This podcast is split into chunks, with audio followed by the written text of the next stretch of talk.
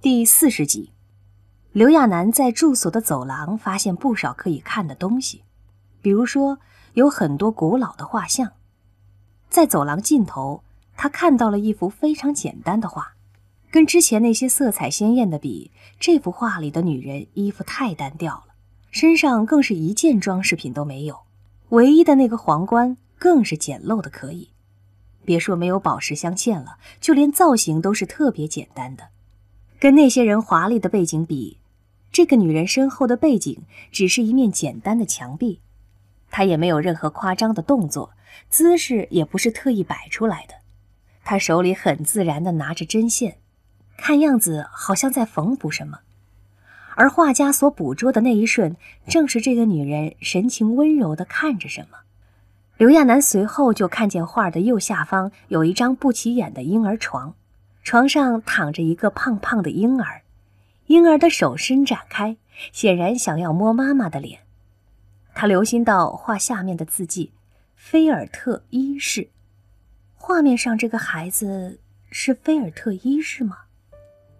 刘亚楠纳闷地走了几步，然后忽然想明白什么似的，他看错了画的方向了。这幅简单的画像应该是第一幅，这里所有的画。都是菲尔特家族的画像。他又按照正确的顺序看了一遍，随后豁然开朗。原来这是菲尔特家族的历史，从很简陋的小房子到现在的古堡，但到最后，画像大部分是男人了，渐渐没有了那些女人，然后就断掉了。他大概明白了，以后的继承人都是再生人了，没有再画画像。不过，他走到最后一幅画面前的时候，额外的看了看，就觉得画像里的人跟迎接他的那个人长相差得挺远的。那个人眼睛的颜色又让他忍不住想起了小田七。这些画里的人都是浅色的头发。他记得他以前看过什么报道，东西方的人一旦通婚后，长黑色头发的原因，大部分只要是混血的。都会长出黑色的头发。那这么看，这些年来，菲尔特家族的人很少跟东联邦的人通婚。刘亚楠一边看一边琢磨着，一直到晚上，大概是重要的事情谈完了，菲尔特家族的族长要宴请他们。这次族长亲自作陪，刘亚楠为了应付这个场面，特意换了一身衣服，在就餐的时候更是打起了十二分精神。那排场大的，刘亚楠手心都在出汗。统共就三个人吃饭而已，可光伺候的人就有一个连了。终于吃到六成饱的时候，又有一道大菜上来了。只是这次菜不是直接端上来，而是由两个人抬上来的。那装菜的盆子可大了，上边还罩了大大的金属罩子。刘亚楠深吸口气，不知道这是主人要款待他们什么。结果那罩子一打开，他就被惊了一下，那完全就是一个刚刨出来的树根，上面还沾着好多泥土似的东西呢。刘亚楠脸色变了一下，不过很快他就镇定下来，拿起勺子挖了一小点那种泥土样的东西。等那东西到鼻子边的时候，一闻到味道，他就放下心了。幸好他来的时候做了好多功课，虽然正经没学到什么东西。不过，因为他喜欢烹饪嘛，难免在查资料的时候假公济私一下，偷偷查了一些餐饮上的讲究特色。像这种东西，一般人都不会注意到，他却因为太奇特了，都记了下来。现在看到这道菜，他一下就认出来了，这不就是传说中的复根菌类吗？就跟蘑菇啊、虫草那些差不多，就好像好吃的三文鱼要生吃保持原味一样。西联邦的人也喜欢用这种生吃的方式保持食材的原始滋味儿，就是不知道自己能不能吃惯。刘亚楠尝试着吃进去一点，那口感简直跟要融化的巧克力一样，味道特别奇特，简直是他至今为止吃过的最为神奇的东西，而且那么小小的一点。他吃到嘴里，却觉得整个口腔里都是那种弥散的香气，简直太神奇了。菲尔特的组长一直在观察刘亚楠的表情，见他露出笑容，就问道：“味道还好吗？”刘亚楠迟疑了一下，对那个人说：“嗯，味道很特别，尤其是口感，很像巧克力的感觉。这是菲尔特一世最爱吃的一道菜，曾经在玫瑰园里大片种植过，可是自从女人消亡之后呢，就很少再种了。夫人喜欢的话，我会命人重新种植。”刘亚楠不懂得他们这种宫廷的礼节，腼腆的笑了笑。眼睛倒是瞥了一眼身边的羌然，羌然还是那副外交专用表情。回去的时候，刘亚楠跟羌然又经过了那个挂满画像的走廊，跟刘亚楠一样，羌然也抬头看了几幅，只是羌然看着很奇怪，每次都是看看他，又看看那些女人的画像，就好像在拿刘亚楠跟那些画像里的女人比较一样。刘亚楠纳闷地问他。你在看什么呢？看你跟这些女人的区别。刘亚楠笑了一下，说：“ 那区别肯定很大。那都是皇族的女人嘛，她从哪儿去比呀？别说她家三代以内了，就是刨开祖坟也找不出一个当官的来。她可是从里到外，从古至今硕果仅存的平民百姓，就连给政府看大门的亲戚都没有。不过。”大家总归都是女人，刘亚楠也跟开玩笑一样，学着其中一幅画的样子摆着姿势，想象着自己在弹琴呢。就是他既没有琴，也没有椅子，所以做出来的姿势就跟骑马蹲裆式一样。羌然也没说什么，表情淡淡的。刘亚楠忽然有点不好意思了。自从羌然出事后，他好像是有点活泼了。像是压在头上的一座大山忽然出了裂缝，他发现那座山也是血肉之躯一样。至少在他看来，不那么完美的羌然变得亲近了些，也不那么压得他喘不过气来了。不过，跟羌然这么安静的走一走也挺不错的。他在旁边跟讲解员似的给羌然科普着。我今天在这里啊看了整整一天，我就在想这些人都该是什么样的啊？你看这个啊。看他摆的姿势就知道了，他多半很喜欢弹琴。看画像里，啊，还有一架钢琴呢。啊，还有这个，这个肯定喜欢养猫，有这么多猫呢。走到第一幅画像前，刘亚楠忽然停下脚步。这个一定很勇敢。在那个没有妇产科也没有止痛剂的年代，女人生孩子就跟玩命一样，还有抚养孩子那些，怎么想也是辛苦的不得了。可是这个女人的表情那么的恬淡，他忍不住多看了几眼。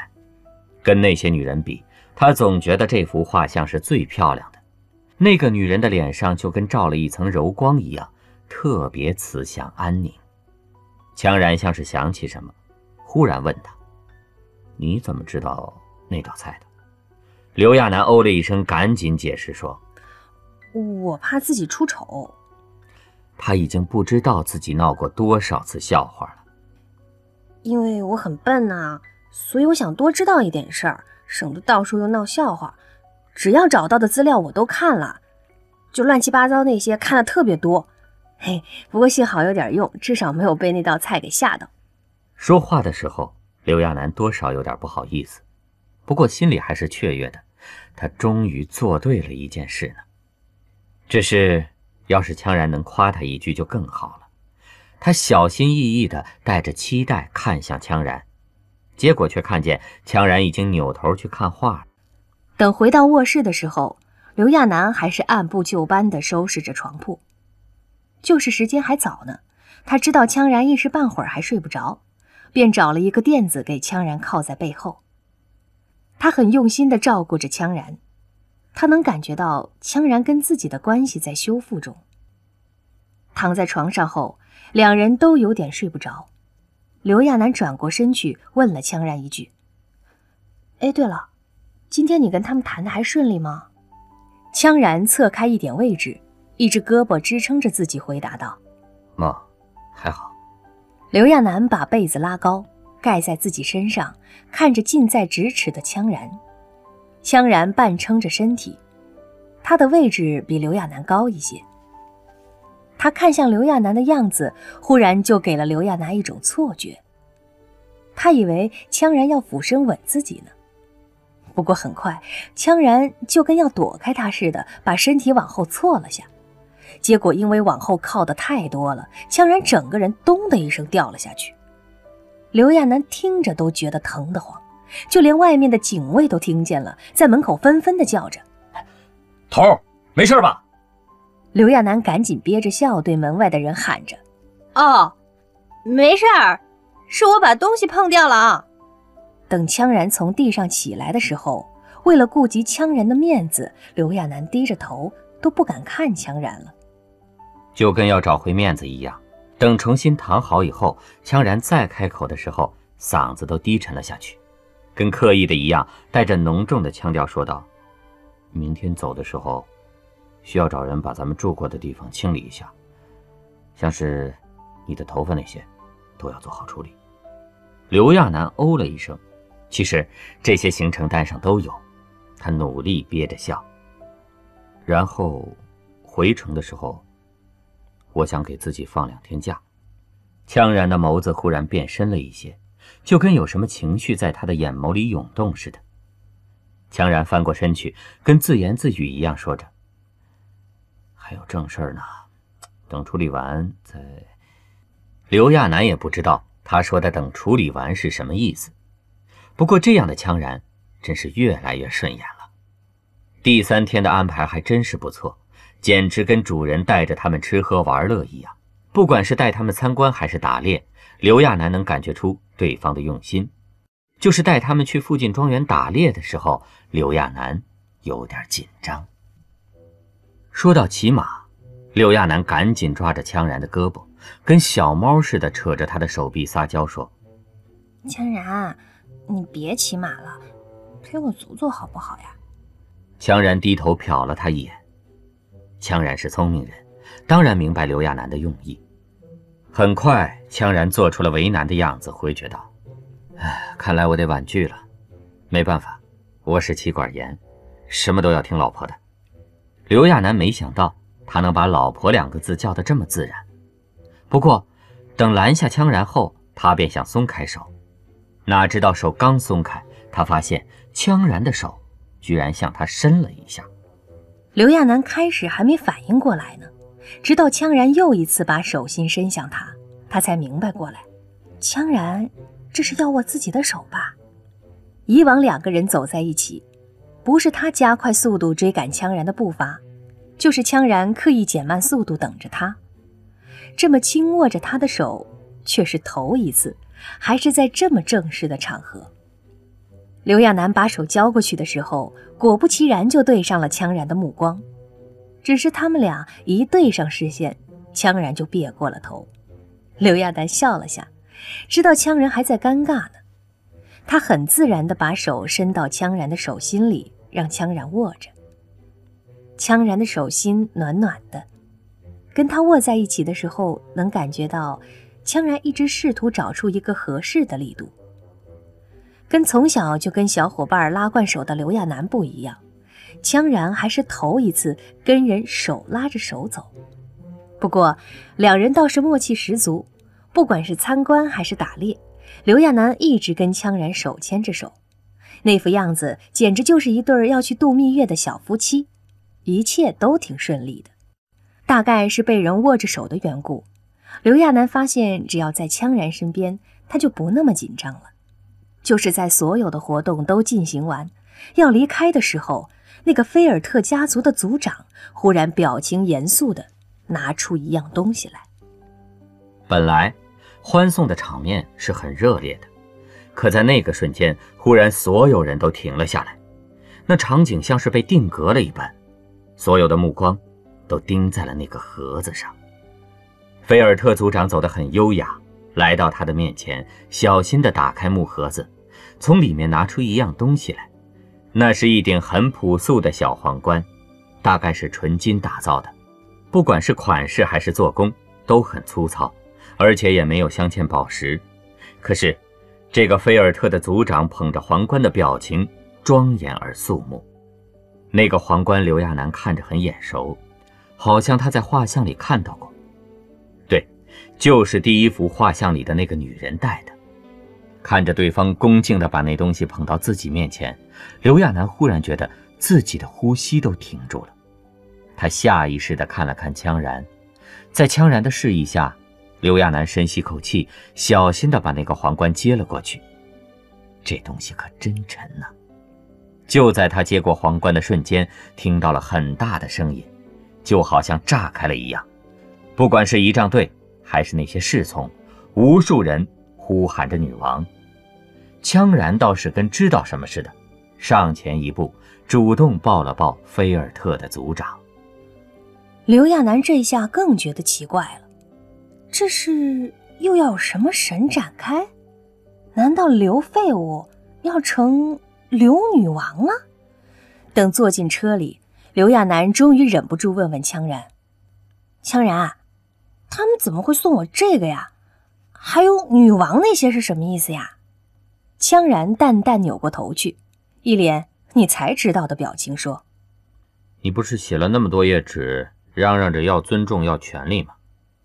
我说过，你找妙艳波不如找我，我一样可以帮你做到，还可以做得更好。”刘亚楠忽然说不出话来了，被男人送花讨好，简直弱爆了，有没有啊？羌然这是要送给他个皇冠呐！本来就很沉的皇冠，此时更是沉甸甸的了。刘亚楠捧着那个皇冠，简直觉得这玩意儿要长出刺儿来了。他就知道不该听专家的，听一次就歪一次。所以，羌然做这些事儿，都是因为自己写过的那些纸。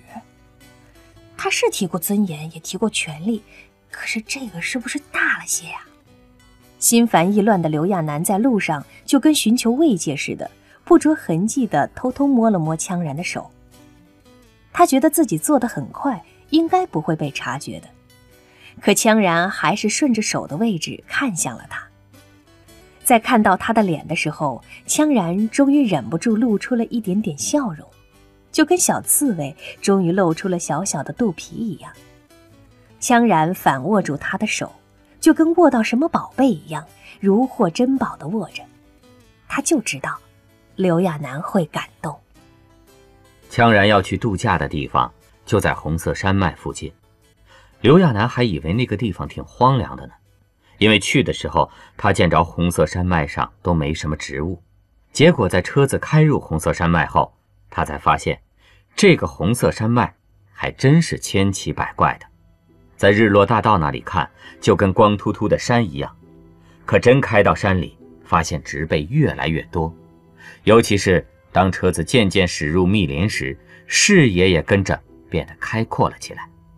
在路上的时候，刘亚楠听到官职在跟羌然确认目的地的时候提了一句：“他们要去的应该是西联邦跟东联邦的交界处的白色别墅。”路倒是不远，车子开了没多久，就缓缓地停了下来。